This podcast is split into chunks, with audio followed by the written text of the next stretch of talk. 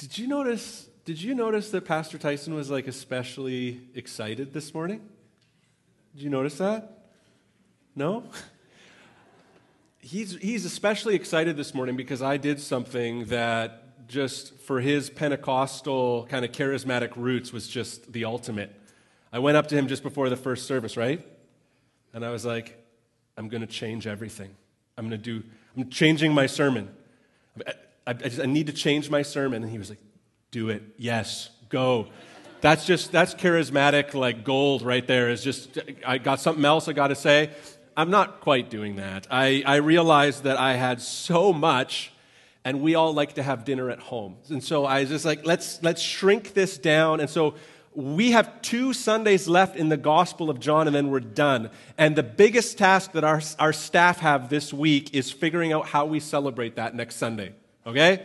So think with us. How do we celebrate the conclusion of four years in the Gospel of John together? That's next week. What we're going to do is, rather than me trying to do a couple of things in this sermon, we're going to do one thing here this morning, one thing next week, and make it really clear and streamlined. Next week, we're going to talk from verses 15 in chapter 21 through the end. We're going to follow what Jesus is doing with Peter. He is in the midst of restoring Peter, who had denied Jesus three times. We, we want to follow that story all the way through. We're going to do that next week. Jesus' interaction with Peter, and believe me, it means a lot for us. This week, however, we want to deal with the task that, that Jesus was commissioning Peter to. And as you'll see in the text, it's sheep feeding. And so we want to talk all about that this morning. What we're going to talk about this morning is also going to maybe, maybe answer a little bit about why we do what we do at Central, why our focus is, what our focus is, and this, this text this morning is really going to help us in that. So before I say more about it, let's just read it and then we'll unpack it together. So, John chapter 21, starting in verse 15. You're going to see a little bit later on, we're going to start with point number two. That's because I scrapped point number one. It's going next week. Sorry for the confusion. Here we go. It's not their fault, it's mine. When they had finished breakfast, Jesus said to Simon Peter, Simon, son of John, do you love me more than these? He said to him, Yes, Lord. You know that I love you. He said to him, Feed my lambs. He said to him a second time, Simon, son of John, do you love me? He said to him, Yes, Lord. You know that I love you. He said to him, Tend my sheep. He said to him the third time, Simon, son of John, do you love me? Peter was grieved because he said to him the third time, Do you love me? And he said to him, Lord, you know everything. You know that I love you. Jesus said to him, Feed my sheep. This morning, we want to talk about what faithful shepherding looks like. And I think it's timely because we're talking about elder candidates and what it means to be an elder. It's also what it means to be a pastor. These are interchangeable words in the New Testament pastor, elder, overseer. And so we see that Jesus is giving Peter a charge here. And so we want to discover what that looks like from this text.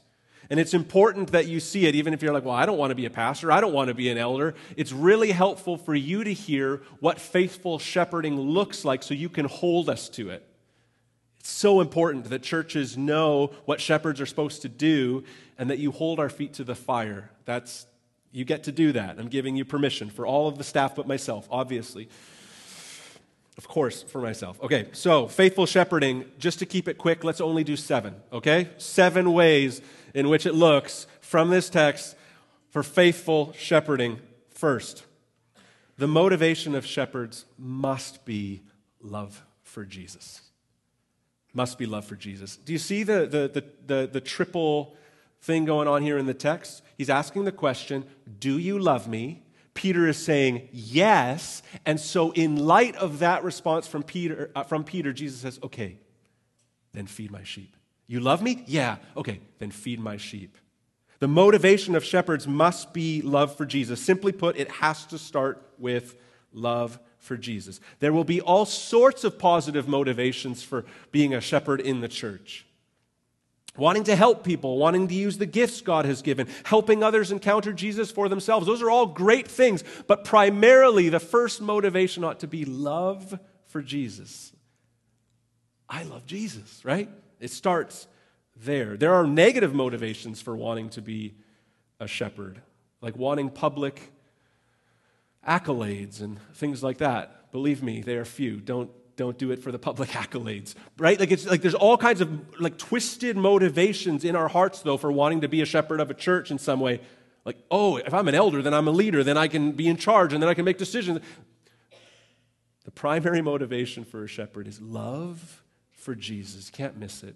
Uh, I'm in my fourth year now of being the lead pastor here at Central, and every year my pattern has been the same, and it will be the same this summer. Is every August I don't preach in the month of August. It's a time of refreshment, and the first part of August is some family time and some vacation. And I've been uh, so wonderfully, even a little bit surprised of what happens every August, which is partway through the month. I go, I really miss Central. I miss you guys. And I'm like, I love that. I miss, I love you. I, I love not only getting to do what I do, but that I get to be a part of this church and know you because I care for you. The primary motivation must be a loving relationship with Jesus. Second, the sheep belong to Jesus. Jesus is saying to Peter, Feed my sheep, Peter. Jesus is saying, You, Peter, feed my, Jesus's sheep. They're not Peter's sheep, they're his sheep.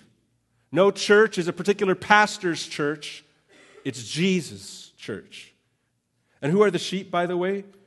Who are the sheep? The sheep are those who believe in Jesus. Thirdly, the food for sheep is God's word. If a shepherd is to feed the sheep, that's their primary role, first and foremost. What is the food? Well, the food is God's word. I, don't hear me insulting you because I, I am one of the sheep myself, but sheep are dumb. Have you ever hung around sheep? Like, sheep are nature's victims. That's what sheep are. They're nature's victims. So this is, this is, a, this is, a, this is a lamb's or a, a, sheep, a sheep's, a sheep's. This is their defense. So some predator comes along. The sheep is thinking, here's what I'm going to do I'm just going to freeze. And they're literally like being eaten. And they're like, well, like that's just all they do. That's all they've got.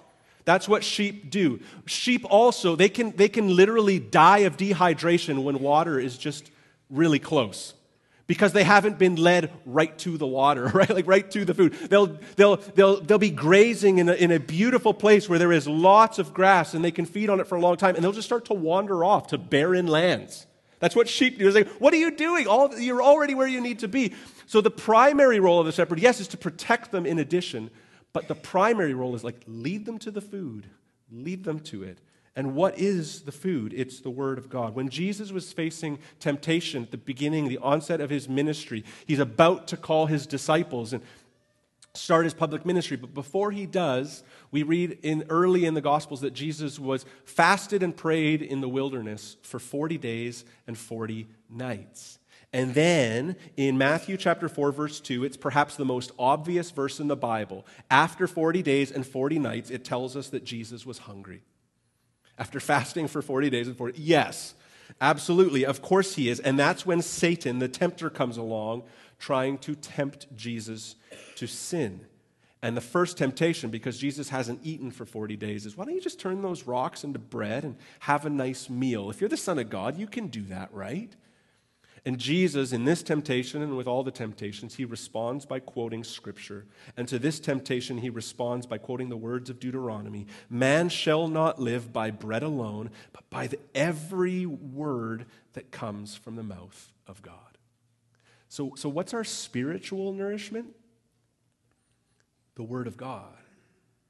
That's what our spiritual food is. That's how we're nourished. So, how do we need to be fed? We need to be fed with the Word, a strict diet of Scripture. There's an interesting story in Mark chapter 6. Jesus is ministering to people and he comes across this crowd. In Mark 6:34 it tells us that when Jesus went ashore, he saw a great crowd and had compassion on them. Why? Because they were like sheep without a shepherd. So Jesus is seeing this crowd of people who need a shepherd. So, what does he do? He's compassionate. He sees people in need. What does he do? How does he help them? It says, and he began to teach them many things. See what happens? There's a crowd of people. They're like sheep without a shepherd. He has compassion on them, so he teaches them. Jesus, we learned at the very beginning of John's gospel, is the Word in the flesh, God's Word in the flesh. Jesus is the Son of God. So when he came, everything he spoke was it's Scripture, it's the Word of God. And, and Jesus, when he came in his ministry, in his life, he fulfilled the whole Old Testament. So here we have Jesus who fulfilled everything in the Old Testament and is the Word of God. After his resurrection, Jesus passed on his teaching to the apostles. Everything after the Gospels is, is writing about the ministry of the apostles. But what is their ministry? Well, the apostles made disciples of Jesus through preaching the word. That was what they did. They preached the gospel, they shared the scriptures. Jesus fulfills the Old Testament. Here's how. This is what the gospel is. This is how his word is speaking into your lives. That was their ministry. And from preaching that way, people came to faith. And then they gathered those people who came to faith as disciples into churches. And in those churches, they appointed elders for each church and entrusted them with the ministry of the word. Meaning, the food for the sheep is the Word of God, and the ministry of the church, first and foremost, is the ministry of the Word. Fourth, shepherds must know God's Word. Been on a plane lately, and you hear the spiel at the beginning? If the cabin pressure you know decreases oxygen masks will fall before applying an oxygen mask to another apply it to yourself first the rationale being uh, oxygen depraved parents are of little good to oxygen depraved children. Start with yourself, then you can help others. In the same way, likewise, malnourished shepherds won't produce well fed sheep. It just doesn't make sense. It doesn't work that way. Malnourished shepherds will not produce well fed sheep. I'm going to pick on Jessica for a moment this morning. She's excited. Jessica's our, our women's ministry pastor here, and, and her primary role, she's teaching through Philippians right now with our women on Wednesday mornings with the women's group. She's teaching through uh, the book of Philippians. And her primary role as our women's ministry pastor is to teach the word. Now, there's many other things that happen in women's ministry. There's one-on-one conversations that we'll, she'll have. There are, there's leadership development and vision casting and all those sorts of things. But all of that flows from Scripture right? When, when, when she's sitting with someone, yes, she's compassionate and she's hearing and she's empathizing, but what does she have to say? Like the truth of God. Like even in those settings, it's, it's, it, we're so convinced that it's a firm conviction that the best thing we have to offer is God's word to his people because it's spiritual nourishment. And shepherds are only as helpful to the sheep as they are willing to feed themselves as well a uh, University of Toronto professor by the name of Jordan Peterson is uh, quite becoming quite famous these days. Um, he kind of came on uh, the public um, radar when he uh, would not alter gender pronouns. He was not willing to use alternative gender pronouns, and that created quite a firestorm. And so a lot of sound bites about him came out. And since then, he's had a lot of interviews, and people have found him to be quite a fascinating individual. He's a, um, an interesting, interesting man. He just wrote a book recently called 12 Rules for Life, and he has quite a following of, of people, especially young people, and especially, especially young men. And, and really, what he is advocating for, I think, from, from what I've been able to observe, is he's saying, in the midst of a lot of young people feeling hopeless, like, oh, the economy is going to tank there aren't many jobs i don't know what like my life is about and they're just feeling hopeless and he comes along and says affect the, change that you can. Try and be a positive contribution to the people around you. Just small just a little dose of matter to other people. Help others. Like live out your potential. He's saying things like that.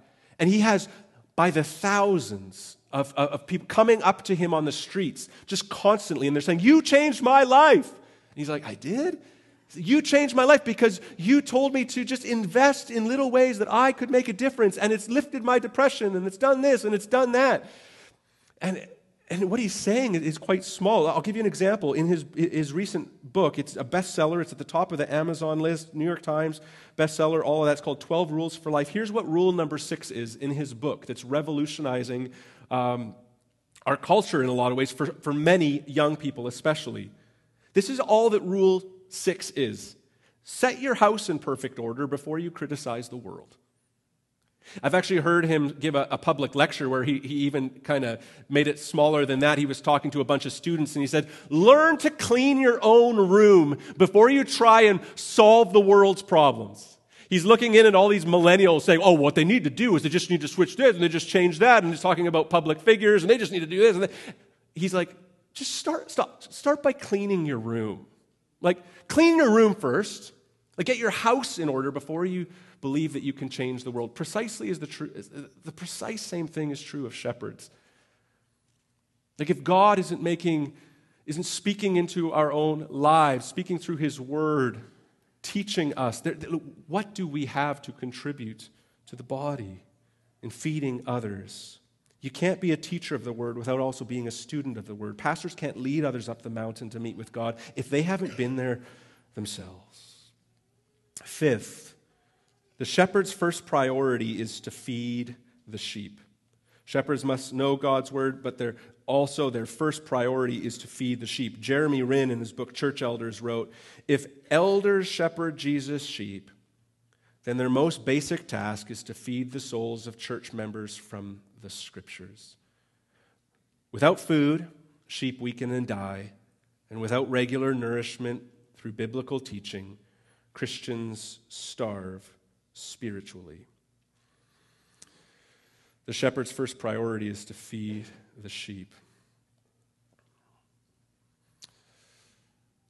What do you look for in a church? Uh, what do you look for in a pastor? That's a weird question. I'm uncomfortable.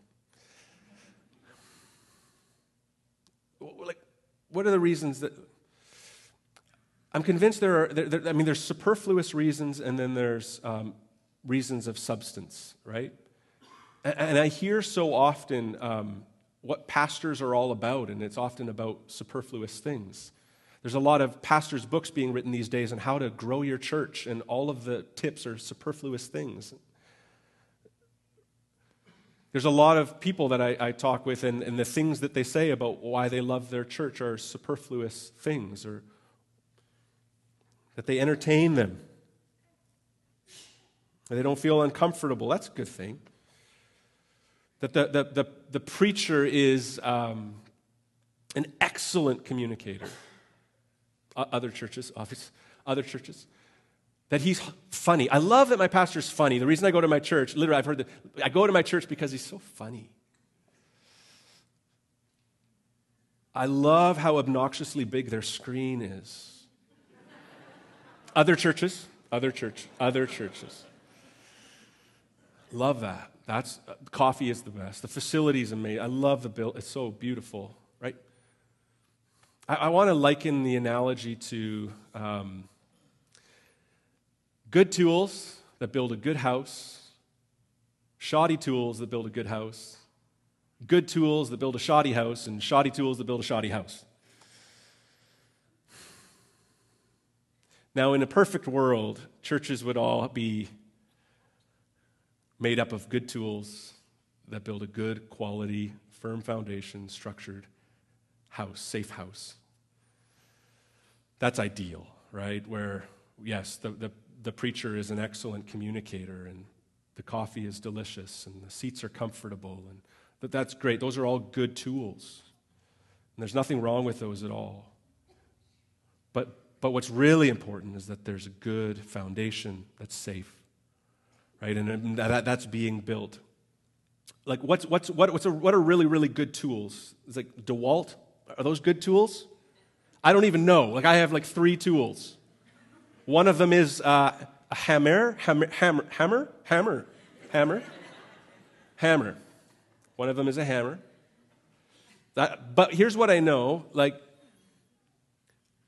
there's a lot of circumstances where the tools look great, but the structure is flimsy and, and dangerous. And, and my, my, the, the answer I, I hope we can lead to in, in my question of, of what do you look for in a church, I, I hope that the first priority is that it feeds you. That, that, that, that you can answer the question in the affirmative Am I going to starve here? And you can either say yes or no to that. Am I going to be well fed here? Meaning, will I be f- served food for sheep, which is what? The Word of God. Now, I'm a bit of a cheeky person. I'm a bit of a sarcastic person. It gets me into trouble a lot. I'm Canadian, which obviously means I'm passive aggressive. And the Lord is really slowly sanctifying me. So I remember saying something quite cheeky to a friend of mine years ago when we were sitting in a church listening to the sermon. And it was about 15, 20 minutes in. And I just nudged my friend and I said, Well, I guess I won't need this. Right? Put it down. But it was true. Like, the sermon was being preached, and I, we didn't need to look in our Bibles.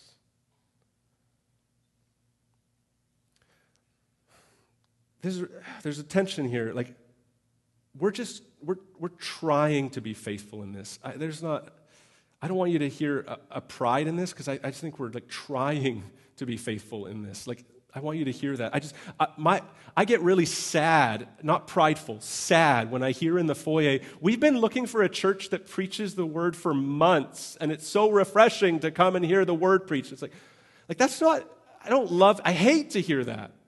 What I want is flourishing churches everywhere that open the Bible and feed the sheep from the Word of God. I want that. I want that for all churches. I don't want to have a corner on the market with that at all. We strive to be quality tools. I'm a bit of a crooked tool. Yes, I called myself a tool. We, we, we, we try to be quality tools, but what's most important is that it's building a quality house. In other words, the sheep get fed because they're nourished from the Word of God. It's paramount. I want to give you an example of that. Charles Spurgeon is referred to as the Prince of Preachers very likely the best pre- preacher since Jesus. 19th century, London, England, famous preacher, but he came to Christ at 15 years old and he wrote down and he preached many times about his conversion experience. And I think it's helpful for us here. He wrote at 15 years, well, reflecting at uh, when he was converted at 15. He wrote, I sometimes think I might have been in darkness and despair now had it not been for the goodness of God in sending a snowstorm one Sunday morning when I was going to a place of worship. When I could go no further, I turned down a court and came to a little primitive Methodist chapel. In that chapel, there might be a dozen or 15 people. The minister did not come that morning, snowed up, I suppose. So Charles Spurgeon, as a 15 year old, is going to his church, but there's a snowstorm and he can't get to his church. So he turns down the street and goes to this little church where there's like a dozen people there, and the preacher of that church doesn't arrive because of the snowstorm. A poor man, a shoemaker, a tailor, or something of that sort, went up into the pulpit to preach. He was obliged to stick to the text. I love this shoemaker or tailor already. He wasn't even expecting to preach that morning, but he got up there and he was obliged to speak what? To preach the text. For the simple reason that he had nothing else to say. I can relate to that. The text was Look unto me and be ye saved, all the ends of the earth. Isaiah 45 22. He did not even pronounce the words rightly, but it did not matter there was, I thought, a glimpse of hope for me in the text. He began thus My dear friends, this is a very simple text indeed. It says, Look. Now, that does not make it take a deal of effort. It ain't lifting your foot or your finger, it is just look. Well, a man need not go to college to learn to look. You may be the biggest fool, and yet you can look. A man need not be worth a thousand a year to look, like making a hundred K. Anyone can look. A child can look. But this is what the text says. Then it says, Look unto me. Eh, he said in a broad Essex, I'm not going to try the accent. I'm no Chris Ross. Many of ye are looking to yourselves. No use looking there. You'll never find comfort in yourselves. Then the good man followed up his text in this way Look unto me. I am sweating great drops of blood. Look unto me. I am hanging on the cross. Now, this poor shoemaker is preaching the gospel. Look unto me. I am hanging on the cross. Look, I am dead and buried. Look unto me. I rise again. Look unto me. I ascend. I am sitting at the Father's right hand. Oh, look to me. Look to me. When he had got about that length and managed to spin out 10 minutes, he was at the length of his tether. That's all he had. Then he looked at me under the gallery, and I dare say, with so few present, he knew me to be a stranger. He then said, Young man, you look very miserable. well, I did. But I had not been accustomed to have remarks made on my personal appearance from the pulpit before. However, it was a good blow struck. He continued, and you will always be miserable. Miserable in life and miserable in death if you do not obey my text. But if you obey now, this moment, you will be saved. Then he shouted as only a primitive Methodist or a young Mennonite can Young man, look to Jesus Christ. There and then the cloud was gone, the darkness had rolled away. In that moment, I saw the sun.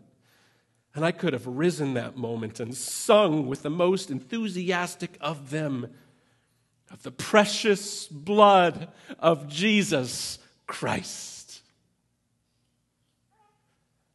God uses crooked tools.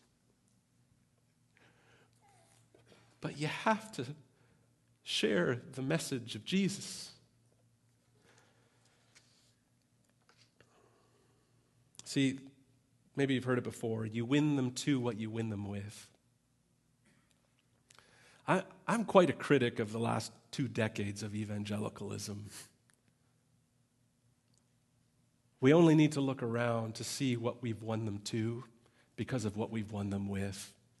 And a shallow gospel leads to a shallow Christian a shallow faith, no counterculture at all. When the true gospel is Jesus gave his whole life, he had to die because you're so bad.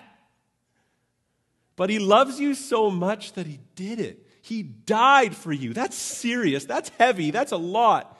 And then he says, if you would believe it, praise God, you will live. Now take up your cross. It's heavy and carry it till I take it off your back when you arrive in eternity. Like, that's not light. But we win them to what we win them with. And so, if we would stick to the Word of God, what you have is people who come under the Word of God and get trained in the Word of God, and therefore can be won to rich faith. And that's the hope, that's the desire. Sixth, sheep meet together to feed on God's Word. Paul said to Timothy, a young pastor in the city of Ephesus, in 1 Timothy 4, he told him, Devote yourself to the public reading of Scripture, to exhortation, to teaching. Timothy, gather your church, and when you do, pray the word, sing the word, speak the word, preach the word, minister the word, encourage each other with the word, gather around it and do that. He said in his second letter to Timothy in chapter 3, all scripture is breathed out by God. And then a few verses later, so preach the word. What he's saying is the entire Bible that you hold is God's very word to us. So preach that book, the whole thing. It's from this conviction that we teach what we call the, what's called the whole counsel of God, the, the whole Bible, so that we can better understand who God is because we're looking at all of Scripture to tell us what He has done. And we look through all of Scripture to see it. Who we are, and we look at all the characters and all the examples in Scripture to better understand who we are, and then ultimately what God has done for us and through that, what he wants from us. In a few weeks, we're going to start a new series on the Ten Commandments, What does it look like to be Christians, followers of Jesus, who believe the gospel and that Jesus has fulfilled the law? What do we do then with the Ten Commandments? How do we live? What does that look like? Do we obey it? Is it fulfilled? We don't need to worry about. How do we live there? And so we're going to go from the Gospel of John all the way back to Exodus and live there for a few weeks because we believe that God speaks through his whole word. And when we gather together, he teaches us corporately. We need it. Finally, sheep should be growing. Sheep should grow. The little lambs should grow to full maturity. The writer of Hebrews states this as a warning in Hebrews 5:12. He says, "For though by this time you ought to be teachers, you need someone to teach you again the basic principles of the oracles of God. Though you've been sitting under teaching for a long time, you still don't understand the basic doctrines of the faith," he's saying. You need milk, not solid food. For everyone who lives on milk is unskilled in the word of righteousness, since he is a child. But solid food is for the mature. Therefore, let us leave the elementary doctrine of Christ and go on to maturity. What he's saying is look, you're too old for a bottle if you've been around for a few years. It's time for solid food. No more bobos. Now, listen, listen. All of us need to start with milk. If you're exploring faith in Jesus, if you're new to the faith, I want you to hear this. Like, you can ask basic questions. That's great. We're excited about that. We need to learn the elementary things. So don't feel bad about that. Live there and learn it and be taught that way. But we should, it should produce maturity. That's precisely what Paul says in Colossians 1.28. Him we proclaim, warning everyone and teaching everyone with all wisdom, that we may present everyone mature in Christ. That's the goal to reach maturity, to go from milk to solid food, to go from infancy to maturity. Sheep should be growing. Now, that is a word about shepherding in the church, but I want to broaden this because there is certainly broad application here. So let's talk briefly as we close about fruitful discipleship. I want to answer two questions here. How are we qualified and what is the task? So let's go back to the test, the text. Do you love me? Yes, Lord, I love you. And feed my sheep. See, the apostles were charged with fishing for souls and gathering those souls into churches and assigning elders to feed the sheep. And yet, at the same time, we are the priesthood of all believers, everyone a minister. So to follow Jesus is first and foremost to love him, to love him for what he has done for you. So, what's the qualification to, to be someone who feeds others, teaches others, helps others grow up in the faith towards maturity? What is the qualification? Is it a master's in divinity? Is it the ability to play an acoustic guitar while wearing skinny jeans? Some would say yes. It's more than that, Tyson. It's much more than that. Only the really articulate ones can feed others. Only the ones who are really gifted. The best of the best. It's only for those perfect ones right, that don't exist, right? No. Look at the text. Peter's a failure. We're going to talk more about that next week. Peter's a failure, but Jesus asks him, Do you love me? And he says, You know I love you. And so he says, Okay, then feed my sheep. That means when I ask you the question, Do you love Jesus? And you go, Yeah, I love Jesus. I can with confidence say, Yes, now feed sheep, feed others. Every one of us has an influence on others. Let's use it to feed with the word, to feed others.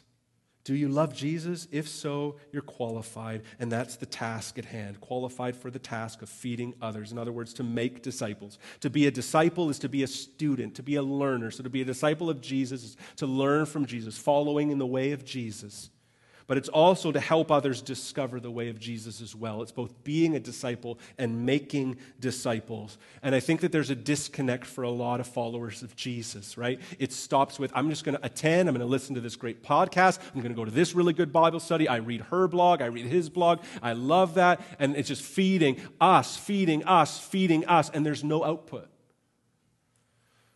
And so a true disciple of Jesus, though, follows it through and both is fed so that they can feed others as well. There is both a fed and feeding of others that takes place in the Christian life. Titus chapter 2 makes this clear, where Paul says to Titus, But as for you, teach what accords with sound doctrine. Older men, here's what they are to do to be sober minded, dignified, self controlled, sound in faith, in love, and in steadfastness, so that they can be an example and teach others. Older women, likewise, are to be reverent in behavior, not slanderers or slaves to much wine. I'm not sure why Paul thinks he needs to go there, but he's like, what the older women need to do is go easy on the wine, okay?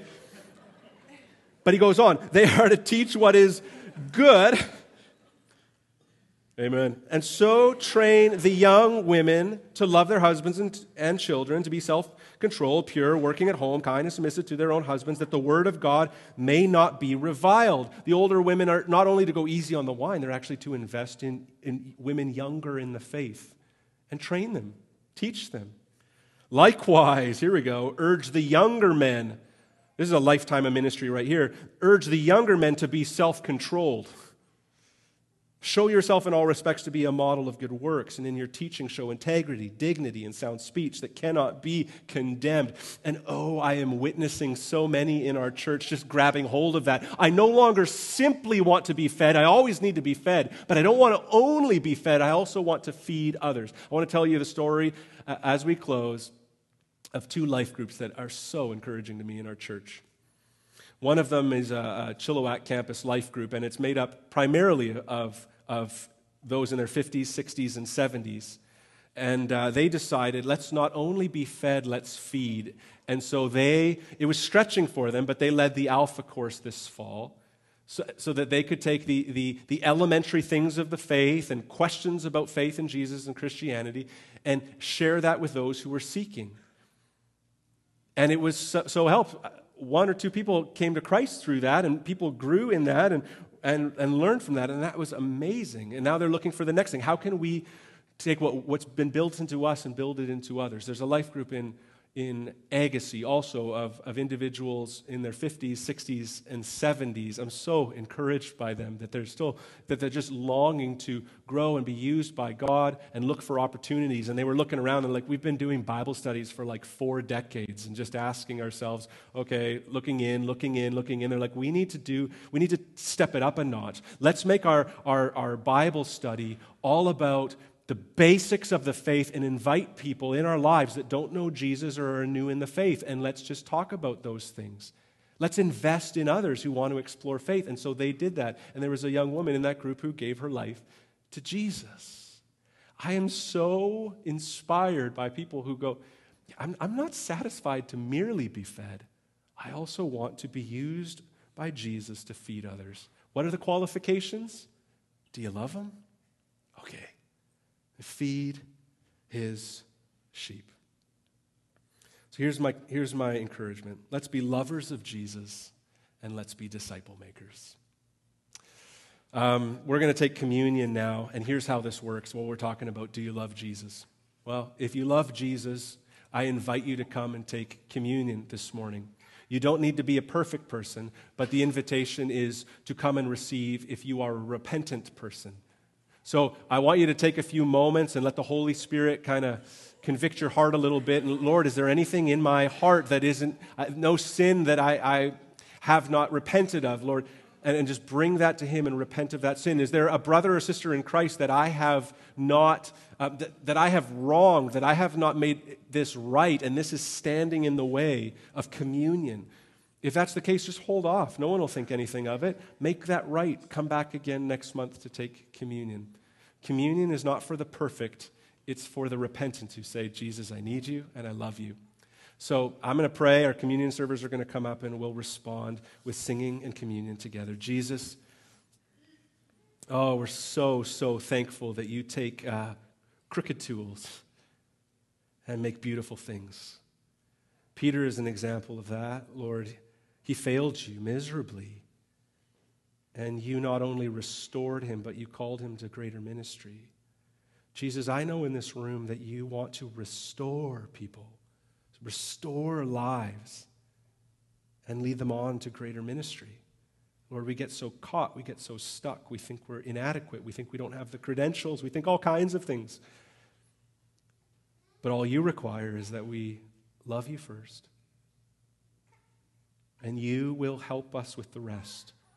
Lord, find us faithful in that, I pray. And as we take communion, Lord, we thank you that you taught your disciples this. On the night you were betrayed, you took the bread and broke it and said, This is my body given for you. Do this in remembrance of me. And you took the wine and you poured it and said, This is my blood shed for you. Keep doing this. Keep partaking in this. Keep reminding yourselves of what is the essence of the faith, which is Jesus and all that you've done for us. We say thank you and we respond to that. In Jesus' name, amen.